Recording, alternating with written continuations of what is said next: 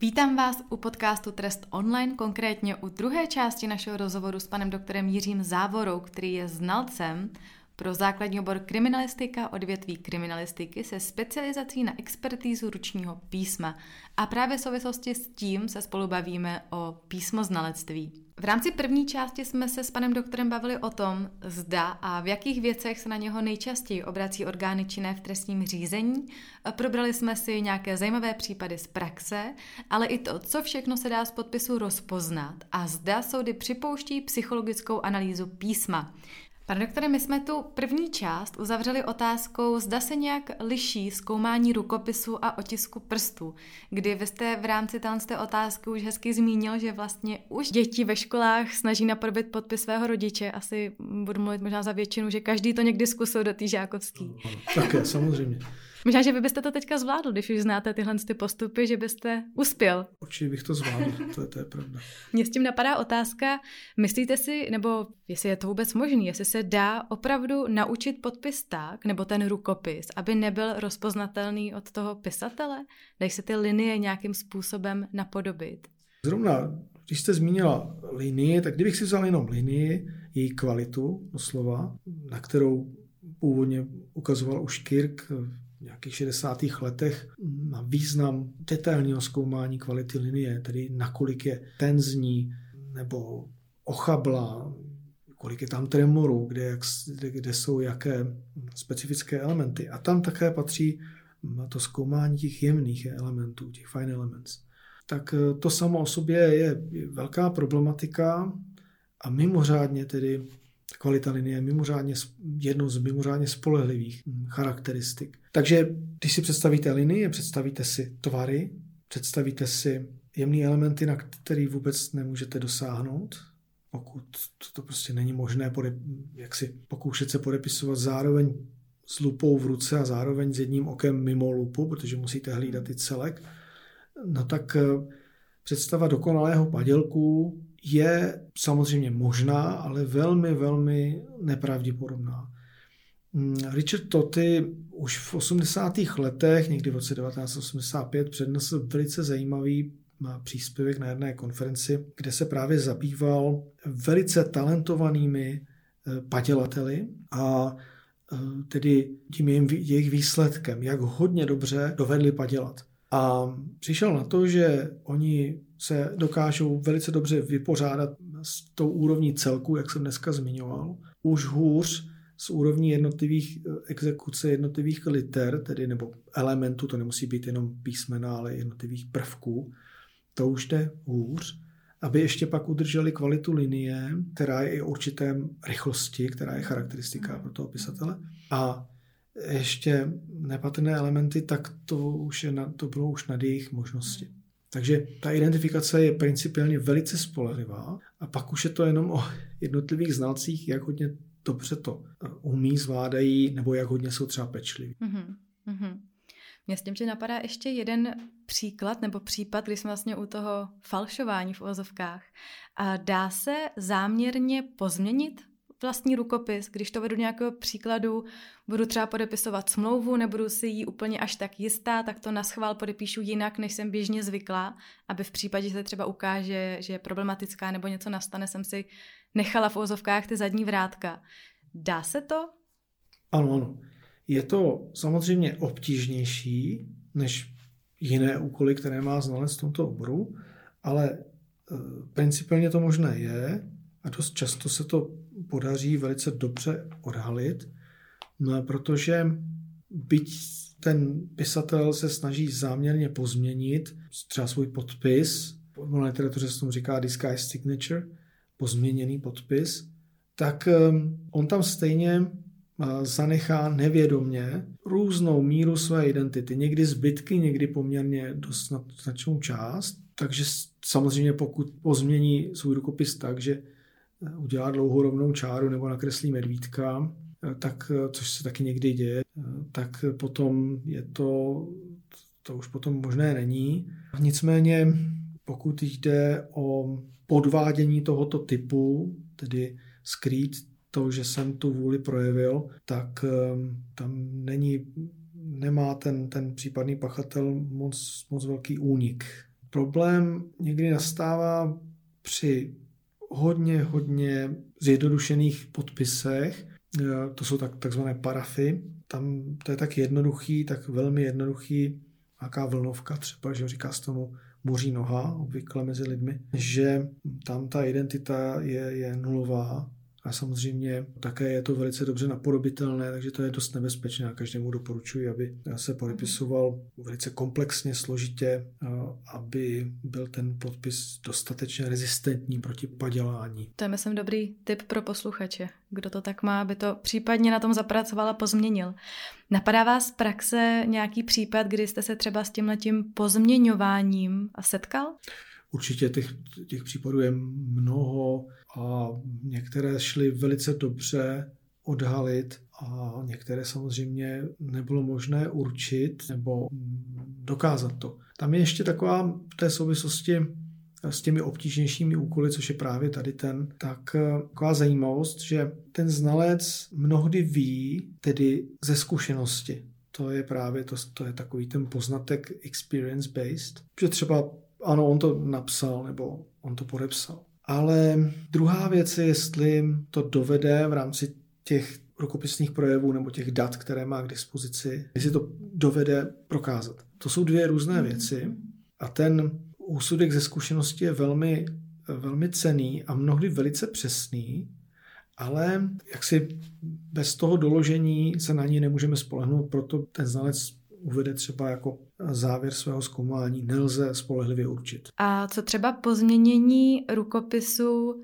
když je někdo třeba pod návykovými látkami, je tam nějaká změna, protože předpokládám, že třeba potom nemá takový švih nebo rychlost, kterou se třeba zmiňoval jako jeden z těch bodů, který potom může určit, čí to je rukopis? Ano, to je také velice široká problematika, výzkumně poměrně dobře probádaná, takže se liší posun stylu psaní člověka, který o alkoholovém abúzu a liší se, když by kouřil marihuanu nebo jiné drogy, tvrdé drogy, tak tam budou určité rozdíly. Taková pro lajky možná zajímavá věc. Alkohol se v tom písmu projevuje podobně jako má vliv na naše chování. To znamená, že v určité fázi máme tendenci zpívat, skákat a ti, co často jsou mlčenliví, tak hodně mluví a řeknou všechno. Tak ten rukopis se tak jako otvírá, tak jako rozlezá, je větší. Si vezmete třeba, jako zjednoduším to hodně, jo, písmenko A, které bude uzavřené nahoře, tak, tak se mu otevře. Takže to jsou takové, takové jako zajímavosti, jak hodně, a to je naprosto logické, souvisí to ovlivnění tady tou látkou, jak ovlivňuje vlastně tu behaviorální složku člověka, jak je to propojené, protože grafomotorika je součástí psychomotoriky, tedy eh, souvislostí mezi psychikou a, a chováním a tělesnými projevy. Takže mhm. to, to, to má jako tam je analogie tady v tom. A já jsem měl v téhle souvislosti velice takový vážný a, a, a zároveň, zároveň zajímavý případ, kdy odčím malého chlapce, myslím osmiletého chlapce, popsal po té, co toho chlapce uškrtil, tak eh, popsal stěny té místnosti eh, a přitom postupně pil, postupně tedy spíš jako hodně rychle konzumoval alkohol a na tom bylo teď prostě jako celý ten obývací pokoj byl popsaný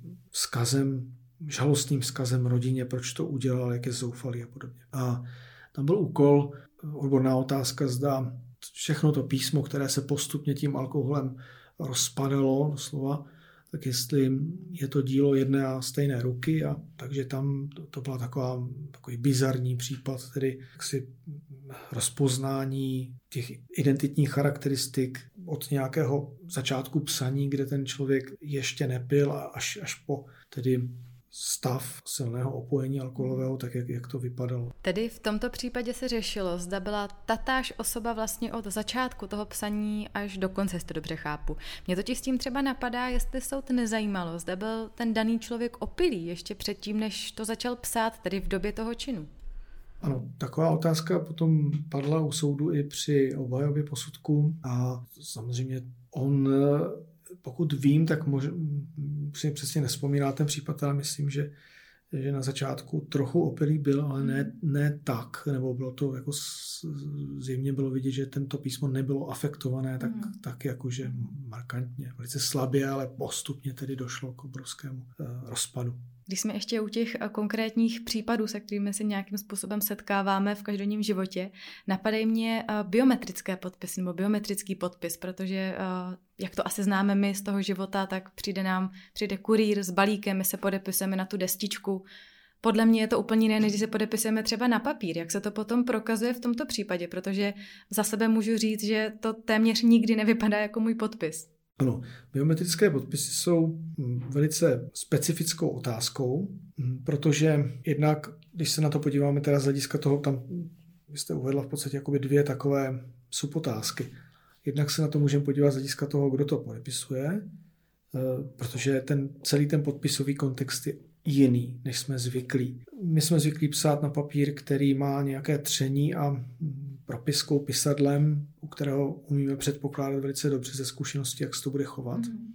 Kdežto, když máme pen, se kterým píšeme na tablet, nebo dokonce prst, tak jednak ten tablet vždycky, eh, nebo ve většině případů ty tablety kloužou, některé mají trochu zdrsnější povrch, nebo se tam lepí takové, takové slídy. Čili to je to, že místo psaní té charakteristiky psaní, jak jsme zvyklí na papír, tak tady dochází spíš ke klouzání, k bruslení takovému specifickému. A to klouzání sebou přináší určitý umělý, tedy artificiální posun toho našeho rukopisného projevu. A potom také papír je tenký, na stole, teď se bavím o takových nejoblitějších podmínkách, když to tablet má větší výšku, někdy některé ty pedy Eh, jsou i nakloněné, takže najednou máme pod tou rukou určitou podložku, kterou tam nečekáme, to také hraje roli.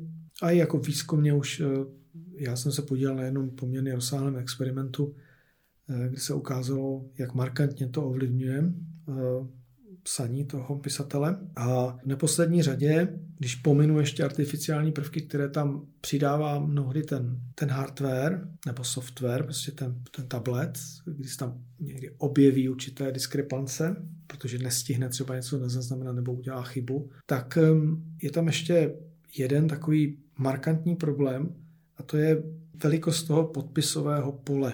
Ona nekoreluje s obvyklým kontextem, který podepisujeme, to znamená, mám nějakou listinu a dole je nějaká liniatura pro podpis nebo rámeček a my tam vidíme ten text a samozřejmě to, že podepisujeme tu listinu s tím textem, samo o sobě na nás, na naší percepci, na vnímání, což je kognitivní proces, nás ovlivňuje a my zpětně, když píšeme, tak při té zrakové kontrole dochází k určité korespondenci té mysli s tím papírem a koordinaci těch, těch pohybů v rámci toho, jak má být ten podpis ve vztahu k té listině nebo k tomu vytištěnému textu velký. Tady nám zmizí obvykle ta listina z toho tabletu a teď se jenom otevře takhle to okénko, ten, ten podpisový rámeček, ten je obvykle velký a často se stává, že ten, kdo to s vámi takzvaně podepisuje, tak vás vám dá pokyn, aby jste ten podpis udělala větší, protože když se to potom zapadne zpátky do, toho, do té listiny digitální, tak eh,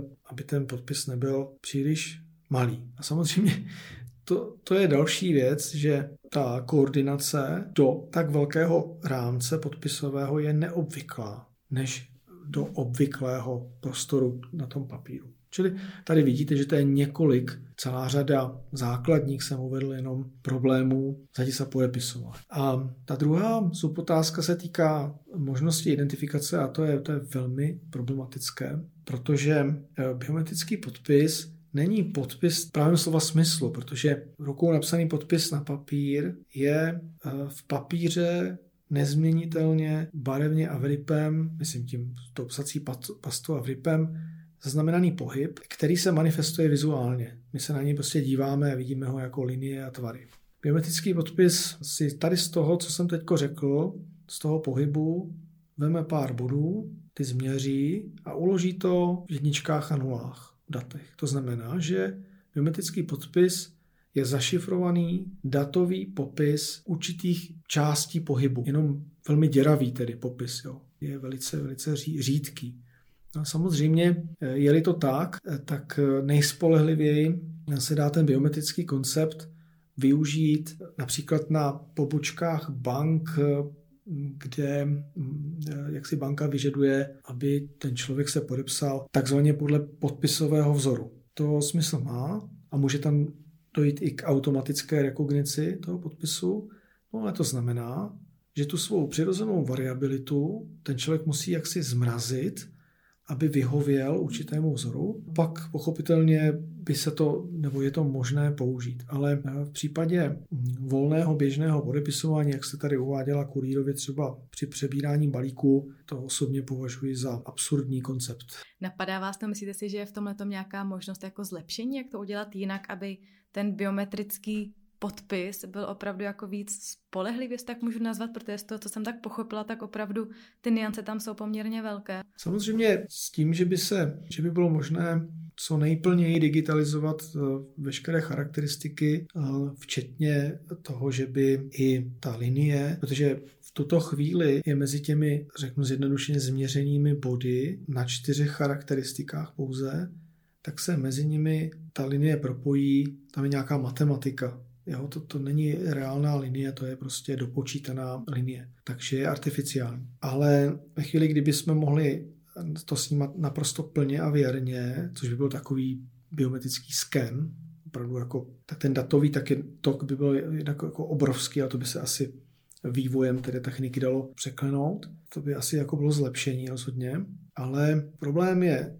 v tom, nebo zůstává u toho biometrického konceptu ten druhý problém, který je podle mého názoru neřešitelný, že je to pořád datový popis, který je rozhodně měnitelný, nebo řekněme pozměnitelný spíše, eh, umělé z hlediska určitého záměru podvést třeba, než když byste to porovnávali s papírovým podpisem nebo podpisem na papíru, kde známky pozměňování jsou velmi, velmi dobře patrné. Tady by to byla už IT práce a pochopitelně cokoliv virtuálního. Z principu, byť můžeme mluvit o nevím jakých šifrách, z principu sebou nese toto trvalé nebezpečí. Vy jste zmínil, že jste i na tohle téma dělal experiment, tak já si dovolím zabrousit do experimentu, který si myslím, že na vás docela upoutal mediální pozornost. Byl to experiment, kdy jste vlastně provedl výzkum na úřadech a u notářů, zda při ověřování schody kopie listiny s originálem postupují správně. Můžete jenom ve zkratce sdělit nějaké závěry, nebo vlastně o co v tomhle experimentu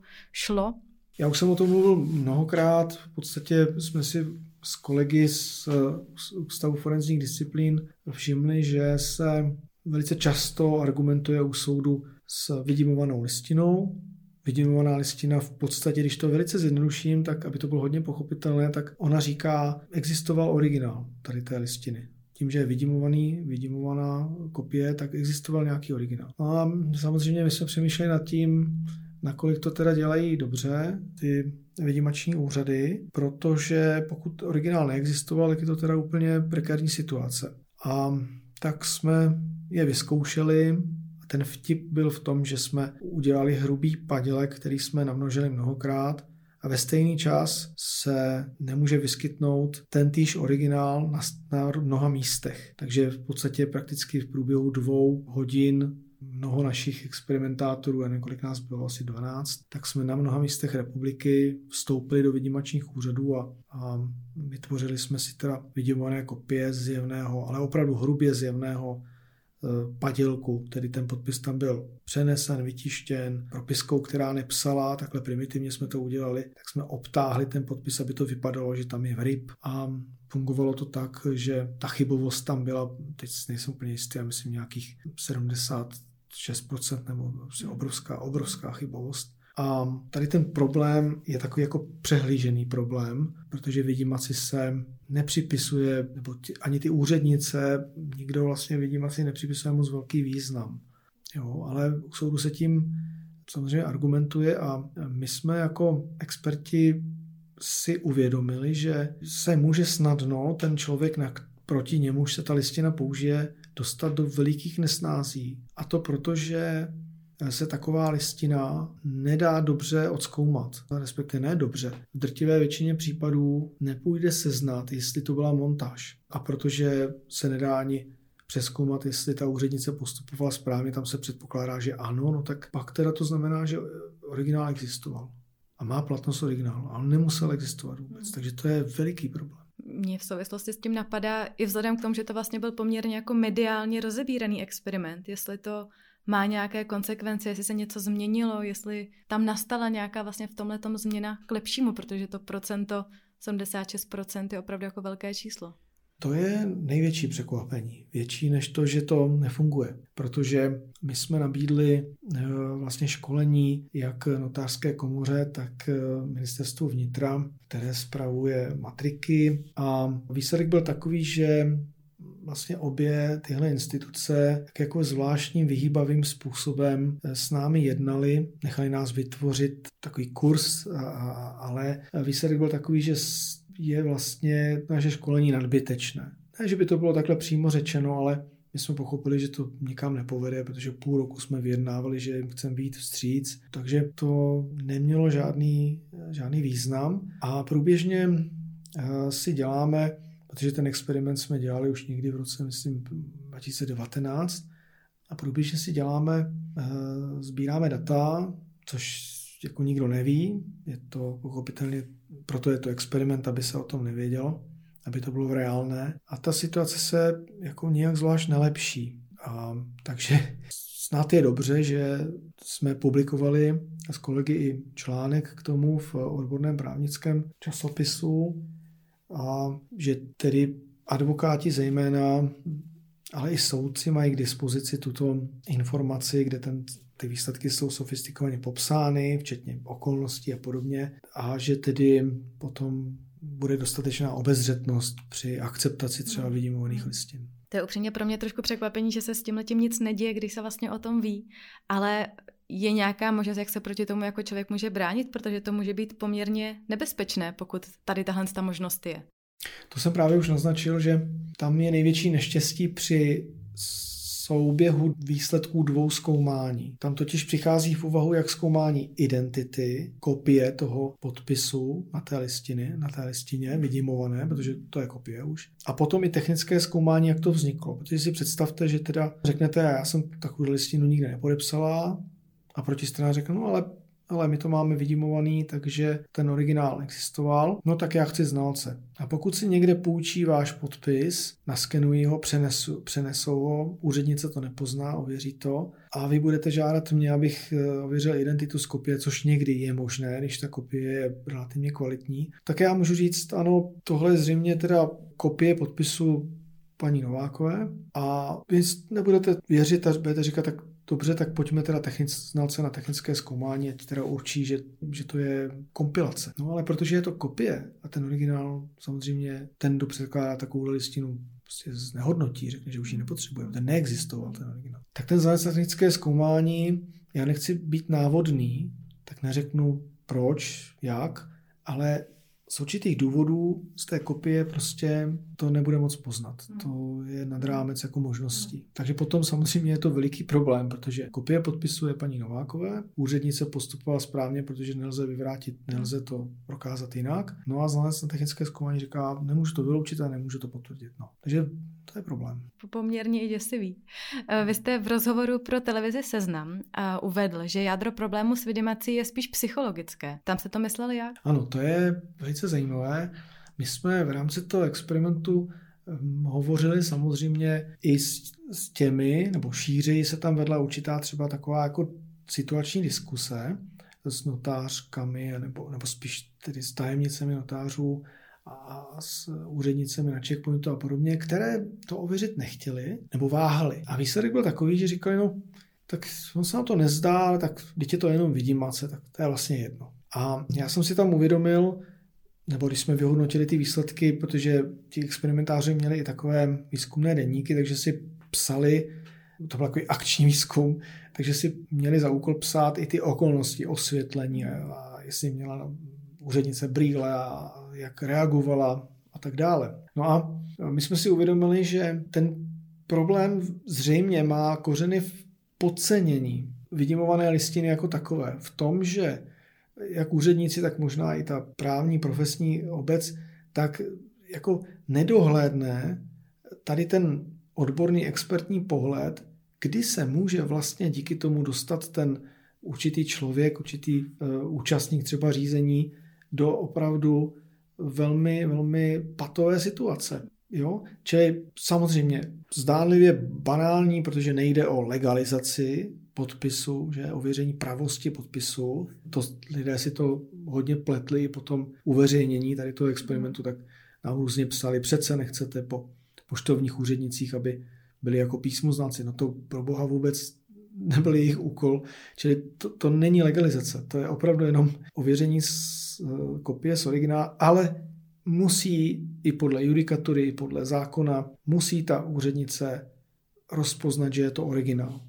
A k tomu by jim stačily ty lupy, nebo stačilo by se třeba lépe dívat. Ale oni, oni to jako nepoužijí, protože neví to nebezpečí na konci. Ne, nejenom oni, ale neví to i kolikrát možná vyšší odborní třeba právně vzdělaní pracovníci, protože tam nedohlédnou ty konsekvence. Tak doufáme, že aspoň v této oblasti jste trošku poučila, ukázal jim vlastně, co to opravdu může mít za dopad. Doufejme. Doufejme.